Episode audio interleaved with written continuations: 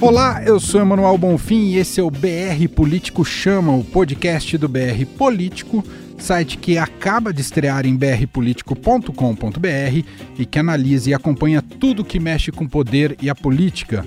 A novíssima plataforma, uma evolução do BR18, vem recheada de conteúdos premium e exclusivo para seus assinantes, tais como este programa que está começando agora. E o principal, com a curadoria dos editores Vera Magalhães e Marcelo de Moraes. E todas as quartas-feiras estaremos juntos neste formato de áudio em podcast para você ouvir em seu tocador preferido, seja Spotify, Deezer, iTunes ou em qualquer um dos agregadores.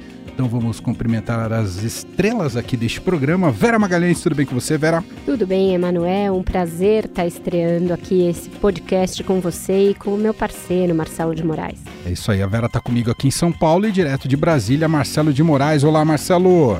Salve, Emanuel. Salve, Vera. Um prazer. No meio dessa seca aqui do Centro-Oeste, parece que a gente está vivendo do, em Marte agora, porque a gente espirra ser um tijolo.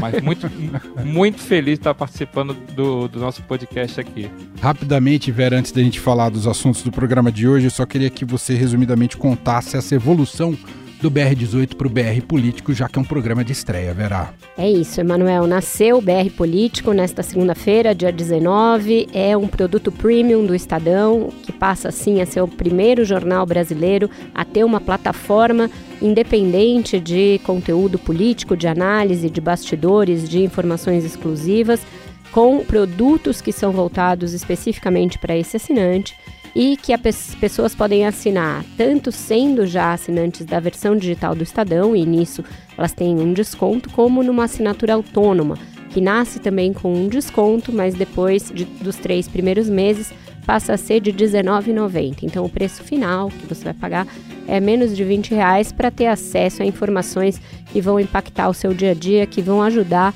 você a tomar decisões, a fazer reflexões, a entender o panorama político do país. Muito bem. Então vamos aos assuntos de hoje do programa, aqui do BR Político Chama, nosso podcast, que são Aumenta a interferência de Bolsonaro sobre os órgãos de fiscalização e controle, COAF, Receita Federal e Polícia Federal, estão na mira do presidente. Quais os motivos e quais as consequências? Falaremos mais sobre isso hoje. No fundo, a estrutura do COAF permanece a mesma dentro do, do, do, Banco Central, inclusive com a expectativa de manutenção da ampliação. Expectativa não, a própria medida provisória faz uma referência da manutenção da estrutura de cargos que nós reforçamos aqui dentro do Ministério da Justiça. Preferia que o quadro, como disse, estivesse aqui, não estando aqui, ah, no entanto, tenho certeza de que ele está em boas mãos Papai Bolsonaro quer evitar fracasso do filho Eduardo Bolsonaro na indicação para a embaixada em Washington o mar está ou não está para peixe no Senado Federal? Eu não quero submeter o meu filho ao fracasso. Eu acho que ele tem competência. Não pode tá. acontecer, o, tá. o prezado companheiro. Corrida eleitoral antecipada, o namoro do DEM e PSDB vai acabar em casamento? PSDB e DEM estarão juntos em 2020, estarão juntos em 2022. Quem acha que vai nos dividir está muito, muito enganado nós estaremos cada vez mais próximos. E ainda a tragédia ambiental brasileira, o acordo de Paulo Guedes com senadores e o destaque em loco do repórter do BR Político Gustavo Zucchi, direto de Brasília. Ajeite seus fones de ouvido porque o BR Político Chama já começou. BR Político Chama. O que você não pode perder na política e na economia. Com Vera Magalhães, Marcelo de Moraes e Emanuel Bonfim.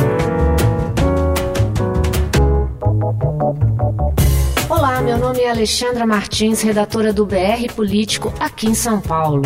E este é o BR Político Chama, nosso podcast que toda quarta-feira à noite vai trazer a temperatura de Brasília. Se você gostou do que ouviu e precisa estar bem informado sobre política, assine o BR Político. Fazemos jornalismo profissional, independente e de credibilidade, com análises e informações exclusivas para te ajudar a compreender as decisões que movem o país.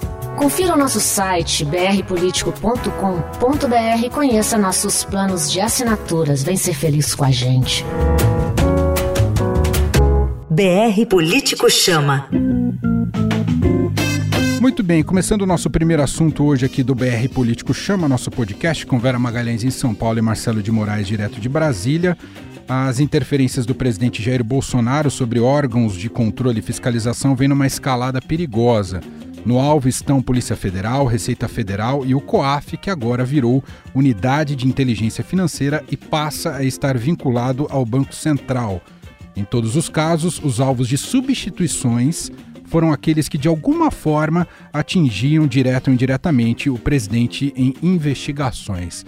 Passando a bola então para Vera e Marcelo, são muitos interesses em jogo, né, Vera? É, é tudo uma questão de proteção do filho Flávio? Eu escrevi sobre isso na minha coluna no Estadão nesta semana, Emanuel. O filho Flávio é um personagem presente em todos é, os episódios de intervenção nesses órgãos que você mencionou. Foi a partir da investigação sobre o seu gabinete na Assembleia do Rio que é, o COAF entrou na mira, e aí a gente teve primeiro uma iniciativa do Supremo Tribunal Federal sustando essa investigação e atingindo todas as outras investigações que tenham o COAF como é, origem sem que tenha havido é, uma autorização judicial. E a partir daí, o presidente meio perdeu a cerimônia de se imiscuir em outros órgãos de controle. O COAF entrou então na mira, o Roberto Leonel, que era o presidente do órgão, foi defenestrado, ele passou a estrutura do Banco Central como forma de dar uma justificativa técnica para algo que era político. A Receita Federal entrou na, em seguida na, na, na roda, por quê? Porque o seu delegado no Rio de Janeiro passou a estar na mira e também é, a atuação do, do posto da Receita no porto de Itaguaí, que está na zona oeste do Rio e tem ali uma presença muito forte de contrabando, de milícias. Também o presidente pessoalmente pediu a substituição do encarregado ali. Da mesma maneira, a Polícia Federal, a delegacia lá do Rio, também entrou na lista das cabeças que o presidente pediu. Ricardo Saad foi afastado e substituído por um outro. E, por fim, até a Procuradoria-Geral da República, que não está sob a alçada, sob o guarda-chuva do, do Executivo, mas cuja indicação do seu titular cabe ao presidente, entrou nesse pacote aí de é, tentativas de é, controlar, tutelar de alguma maneira as instituições. O novo favorito, não se sabe se Bolsonaro vai indicar ainda nessa semana ou na próxima, mas o novo favorito passou a ser um ilustre desconhecido, Antônio Simões, que vem a ser uma indicação também do filho, também ele oriundo da Procuradoria lá no Rio de Janeiro, muito desconhecido da cúpula do Ministério Público em Brasília. Então é um estado de coisas que requer atenção, que começa a causar controvérsias até na base bolsonarista, que vê aí uma espécie de um divórcio entre Bolsonaro e a Lava Jato, algo que foi muito presente na campanha com a escolha do Moro, e que pode sim deixar muitas consequências no funcionamento dessas instituições. Marcelo? O Emanuel Oliveira, eu queria é, lembrar que a gente só tem, não tem nem oito meses de governo e, e essa tendência que o presidente está demonstrando, essa mão pesada para querer é, entrar em órgãos que são de fiscalização, que tem que ser técnicos, né, que não tem que ter esse perfil do meu amigo, ou do meu compadre, ou do meu parente, ou do meu indicado.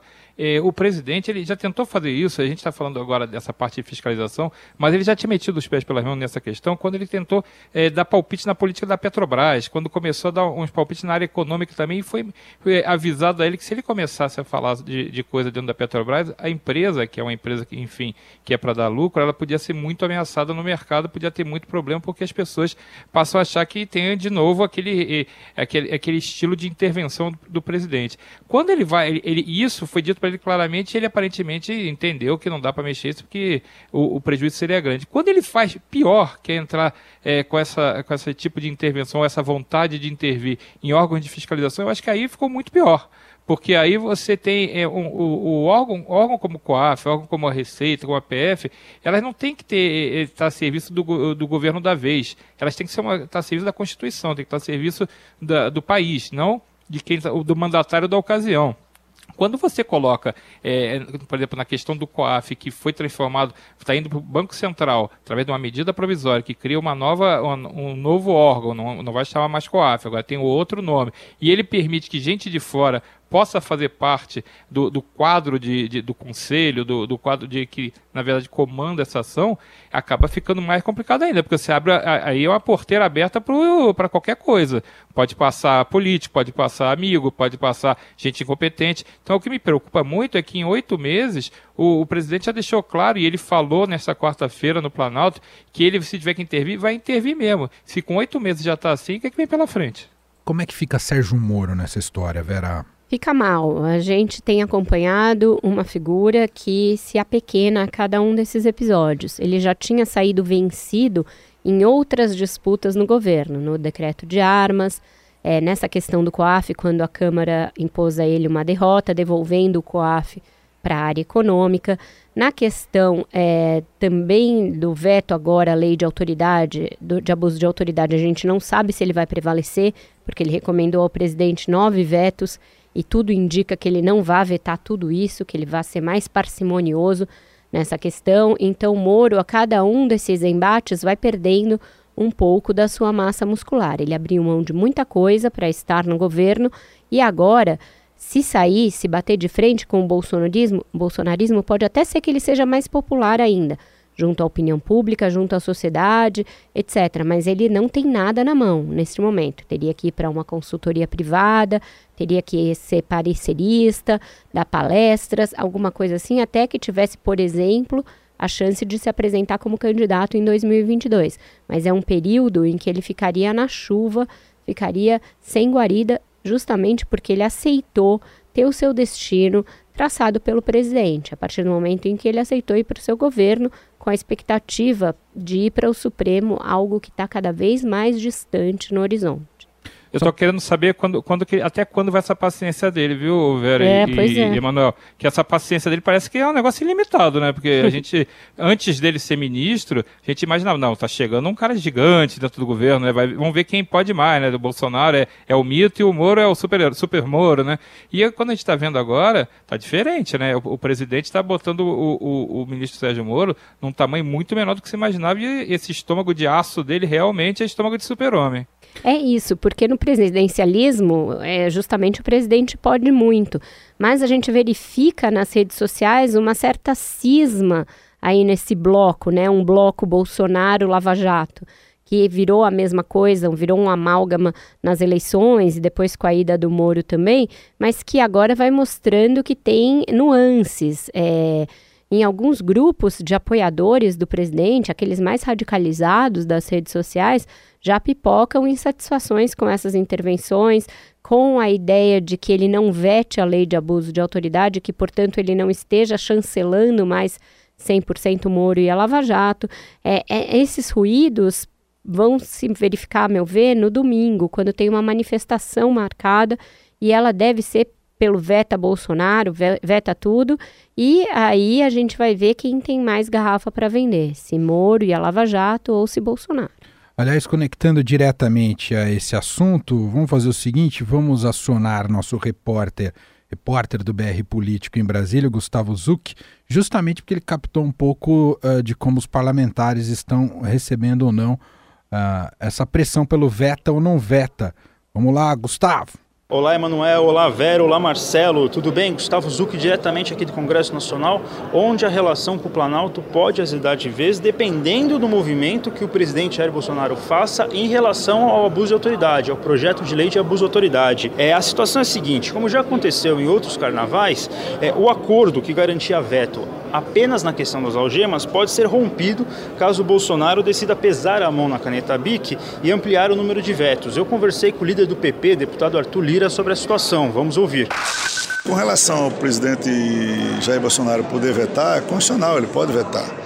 Um, um, pequeno acordo que nós fizemos no plenário, já que o texto não poderia ser modificado, e todos nós concordávamos que havia um excesso ali naquela questão das algemas, foi que nós votaríamos para manter o texto igual, pelo não retornar ao Senado, e que o presidente Bolsonaro poderia vetar e nós manteríamos o veto. A partir daí, nós não temos compromisso nenhum com manutenção do veto do presidente. O tema é sensível, eu acho que as instituições elas precisam respeitar os limites de cada um, Sim. até porque a gente precisa de segurança jurídica no país. Então, ora é a Receita, ora é o COAF, ora é a Polícia Federal, ora é o Judiciário, ora é o Ministério Público, ora é o Congresso, ora. Então, todos estão uhum. sujeitos ao abuso. Não é só uma questão de juízes e promotores como estão aí alardeando. A medida for, for exagerada, com certeza haverá é, não é desentendimento, mas haverá reação e desencontros, uhum. porque é um tema que nós não estamos vendo a população reclamando. A gente vê essas medidas de rede social, de movimento A, de movimento B e de categorias de classe que não querem ter nenhum tipo de, de limite. É, na última semana, o ministro Sérgio Moro esteve em um jantar na casa do deputado João Roma e aparentou tranquilidade com a questão do abuso de autoridade. Eu conversei com alguns deputados que estiveram nesse encontro e eles me contaram que o ministro disse que se vetasse alguns pontos, o projeto estaria bom. No final de semana, o presidente Jair Bolsonaro admitiu que não tinha nem mesmo lido o projeto de lei, mas que faria vetos. Já a bancada do PSL, que não se entendeu direito na votação, agora está tirando para todos os lados, tentando mostrar que é contra o projeto de abuso de autoridade. O fato é que seria um péssimo momento para Bolsonaro voltar atrás na relação com o Congresso. Tem indicação de Eduardo Bolsonaro para a Embaixada dos Estados Unidos, tem o início da comissão mista que trata da medida provisória do FGTS e o governo ainda tenta buscar espaço para a sua reforma tributária. Acho que era isso, Vera, Marcelo e Emanuel. Um abraço, até a próxima semana. Muito obrigado. Bravo repórter Gustavo Zucchi do BR Político. Algo a comentar aí sobre o registro dele? Então, é porque assim, é tão engraçado, a gente ouve, o presidente nem leu o que, o que, o que é o projeto, ele não sabe nem o que é o projeto, mas é, vai vetar, não vai vetar. Então, é assim, é tão maluco, e a gente vê que. Maluco não é o presidente, é maluco a situação, né? Isso não sei o que estou dizendo, hein? Mas aí, o, o, na verdade, o Arthur Lira deu a, deu, deu a letra total. Se vetar, se vier é, mais do que a questão das algemas, que realmente é, é foi um exagero muito provavelmente vai, vai ser derrubado o veto e vai ser uma derrota horrorosa para o presidente. Mais uma derrota daquelas que ele já acumulou nesse mesmo período, que eu já falei, oito meses, né? não deu oito meses. Ele também está acumulando um, uma fileira de derrotas no Congresso por falta dessa. que ele não tem esse jogo de cintura com o Congresso, ele não tem uma base formada, ele não tem uma liderança articulada e vai ser mais, uma, mais um fiasco, pelo jeito. O Arthur Lira já avisou, o Arthur Lira é muito articulado, é um dos principais líderes do Centrão.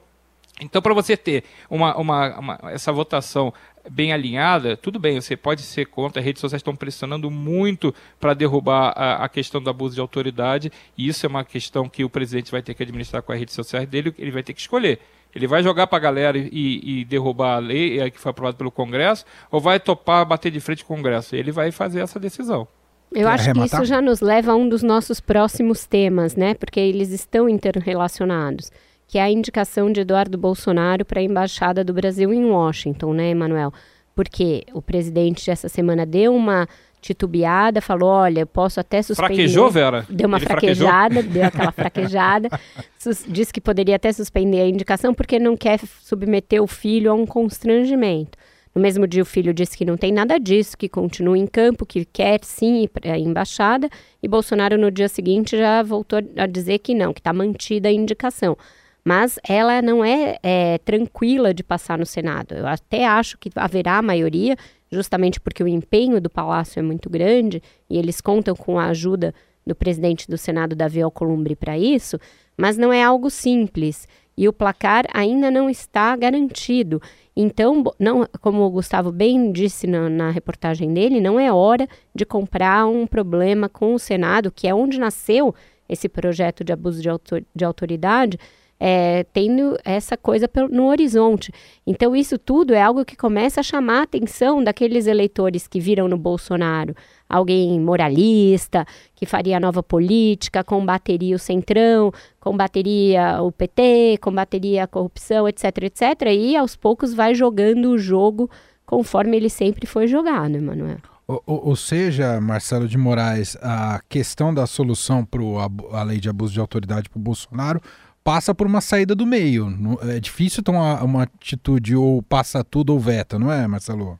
É, não dá para fazer o passar todo o veto. Assim, ele, não, ele precisa realmente ter uma habilidade política, ele pode fazer alguns vetos ali, é, que seja uma coisa que não, não, não agrida ali a, a, sensibilidade dos deputados e senadores e também consiga agradar um pouquinho a, sua, a, a, a galera dele, né, a turma da rede social. Acho impossível ele conseguir essa solução meio tempo, porque eu acho que ele não, não vai conseguir construir essa solução. Acho que ele vai acabar dando é uma fraquejada mesmo e vai e vai deixar, vai vetar o gêmeo no máximo mais um outro ponto. E aí vão ver de novo o estômago que Sérgio Moro, que já listou pelo menos nove, nove pontos que ele gostaria que fossem vetados, vão ver como é que vai ficar o estômago do ministro da Justiça se ele aguenta mais essa. Eu acho que vai aguentar. Só para a gente concluir, que está conectado a esse assunto, a escolha do novo PGR, que não sai de jeito maneira e também cria cisão entre bolsonaristas, lavajatistas. Como é que fica essa história, hein, Verá? Surgiu esse nome no horizonte que ninguém conhecia, e olha que eu conversei com muitos procuradores, procuradores de Brasília, procuradores de Curitiba, de vários estamentos do Ministério Público. Era um, um procurador absolutamente apagado, mas que enxergou a chance de um cavalo que passou encilhado, que é o fato de ter procurado o advogado do Flávio Bolsonaro e o próprio Flávio Bolsonaro e vendido ali, sabe-se lá que peixe para cair nas graças deles e ter seu nome levado ao presidente fora de todos os radares como um favorito. Agora, alguém que chega a uma disputa como essa para comandar uma das principais instituições e que é uma instituição independente de qualquer um dos poderes, justamente porque cabe a ela ser a voz da sociedade. É, com essas credenciais, o que esperar de uma situação como essa. Tem uma, um temor muito grande no Ministério Público, uma rebelião interna. É, e caso o nome se confirme, eu acho que Bolsonaro tem essa tendência sempre de lançar uns nomes no ventilador ali, no balão de ensaio, para ver se cola. Se ele insistir nesse nome, que não tem lastro com ninguém, aval de ninguém, a não ser esse do filho e do seu advogado, eu acho que o Ministério Público vai viver dias muito turbulentos, Emanuel. Só para acrescentar, é, vamos lembrar, esse nome vai, ser, vai precisar ser aprovado no Senado. Periga, não sei, se mandar uma coisa que seja considerada muito é, absurda, periga Exótica, o Senado. Né? É, uma coisa exótica, é, é periga ele ter só o voto do Flávio Bolsonaro e mais ninguém. Muito bem, assim encerramos o, mais um capítulo aqui do BR Político. Vamos para o nosso próximo tema. E já é um tema dedicado à corrida eleitoral, por incrível que pareça, né? O xadrez ah. já está sendo jogado de todo jeito. Presidente da Câmara dos Deputados, Rodrigo Maia, disse nessa semana que, com o fim das coligações nas eleições, a fusão entre DEM e PSDB é uma forte possibilidade.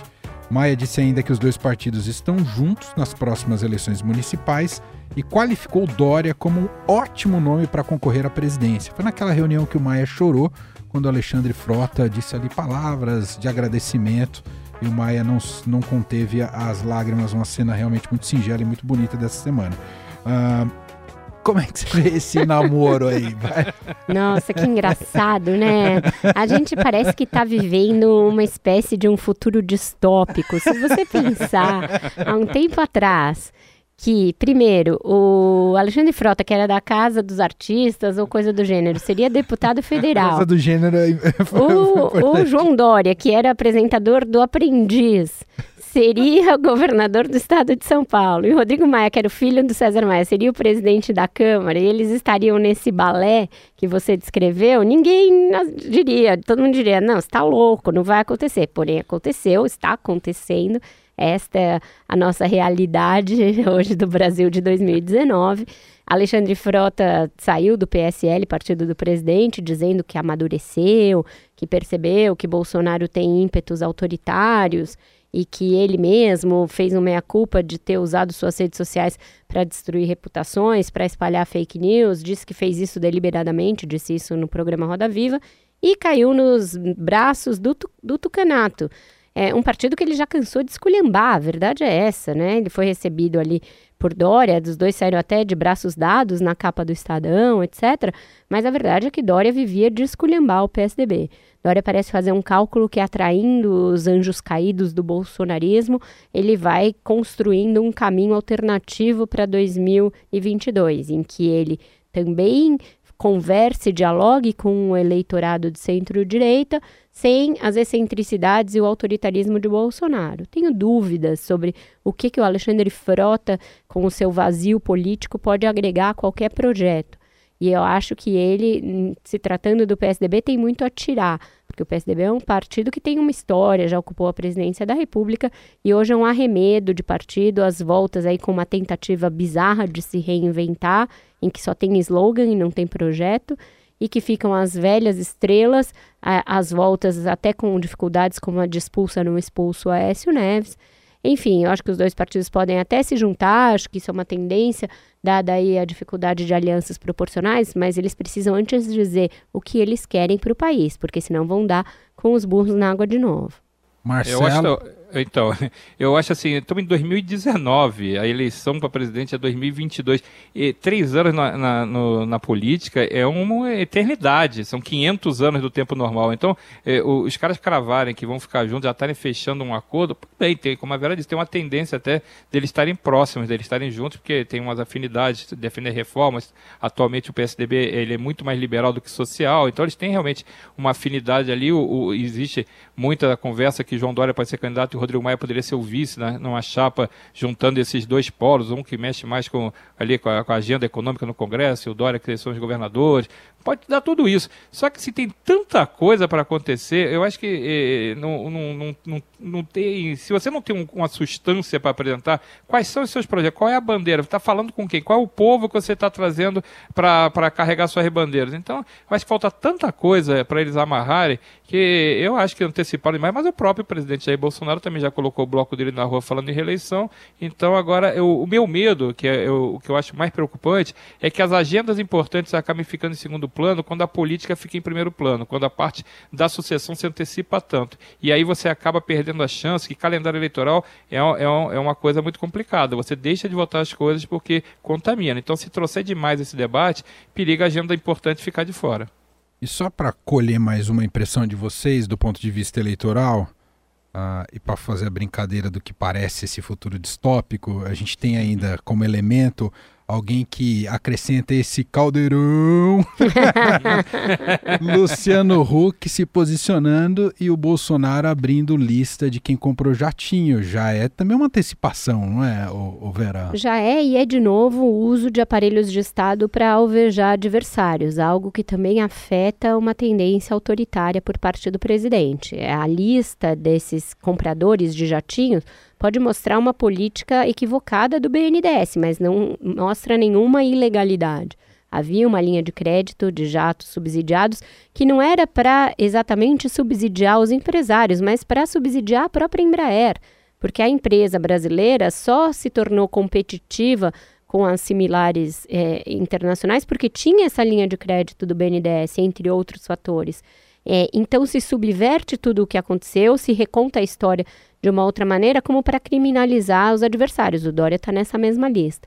É Isso já mostra aí uma tendência bastante perigosa do uso das ferramentas de Estado para alvejar adversários, algo que não é aceitável na democracia. Muito bem.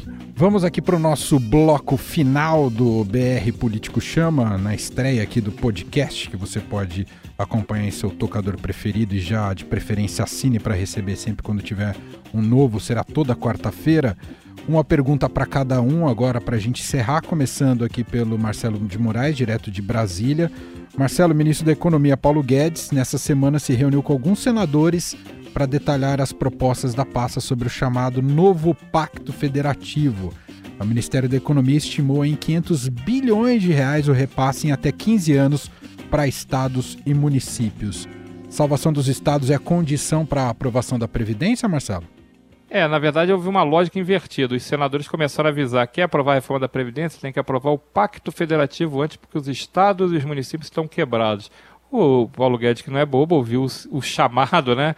E entendeu que tinha que não estava tão fácil assim de aprovar a reforma da Previdência sem antes é, fazer uma conversa séria com os senadores e explicar para eles, olha, eu tenho também uma proposta, uma visão de pacto federativo, concordo com o que tem que realmente atender os estados, mas as minhas visões são essas daqui. Então eles agora estão tentando procurar um meio termo onde esse, essa dinheirama que ele sinalizou em 15 anos é um atrativo sem dúvida, mas tem muita gente, e vou dar um exemplo, durante as discussões que foram feitas no Senado, a senadora Cátia Abreu, por exemplo, falou assim, olha, a gente precisa disso para agora, a gente não precisa para aquele 10, 15 anos, porque os estados estão quebrados agora, os municípios estão quebrados agora. Claro que todo mundo está vendo sua, suas, é, suas eleições, suas, seus estados, seus eleitores que precisam de um atendimento. Mas o Paulo Guedes, pelo menos, fez o movimento certo que foi é, tentar alinhar uma conversa. O problema é que talvez não seja exatamente a mesma conversa que os senadores querem ter. Vai ser uma discussão muito complexa, essa do Pacto Federativo, e a reforma da Previdência vai ficar ali no Senado nesse é, como uma espécie de moeda de troca. Eu conversei nessa quarta-feira com o senador Tassi Gereissati,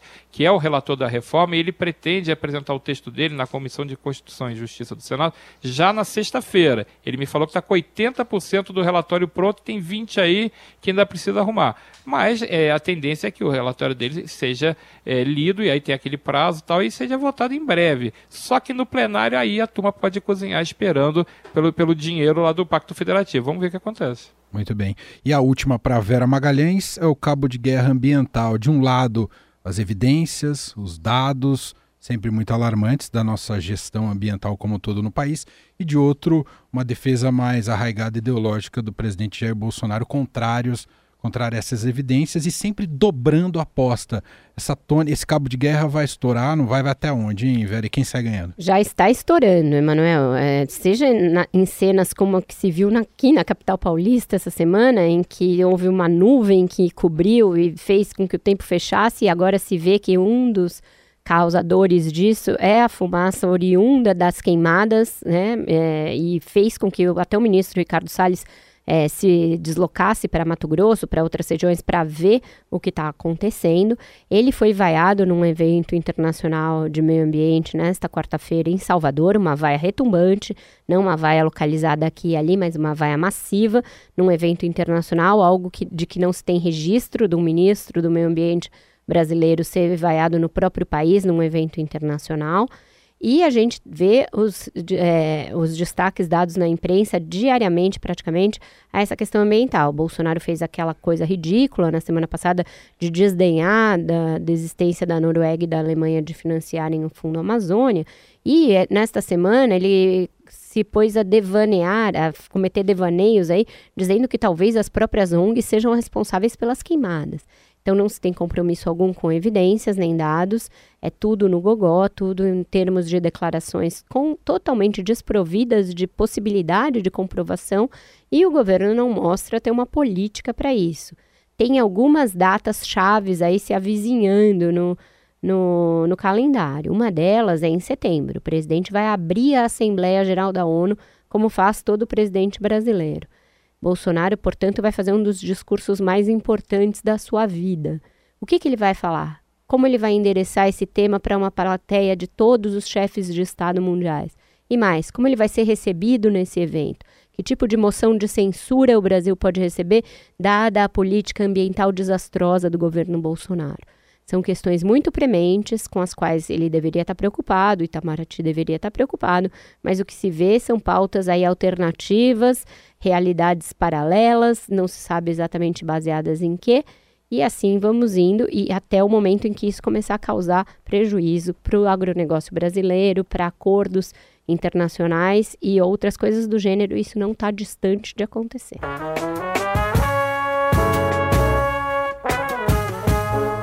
É isso, com esse comentário de Vera Magalhães, a gente encerra a primeiríssima edição de muitas do BR Político Chama, nosso podcast de toda quarta-feira, mais um dos produtos do BR Político, brpolitico.com.br. Vera Magalhães, muito obrigado, então até quarta-feira. Até quarta-feira, encontro marcado. Obrigado, Marcelo de Moraes, um abraço, boa semana.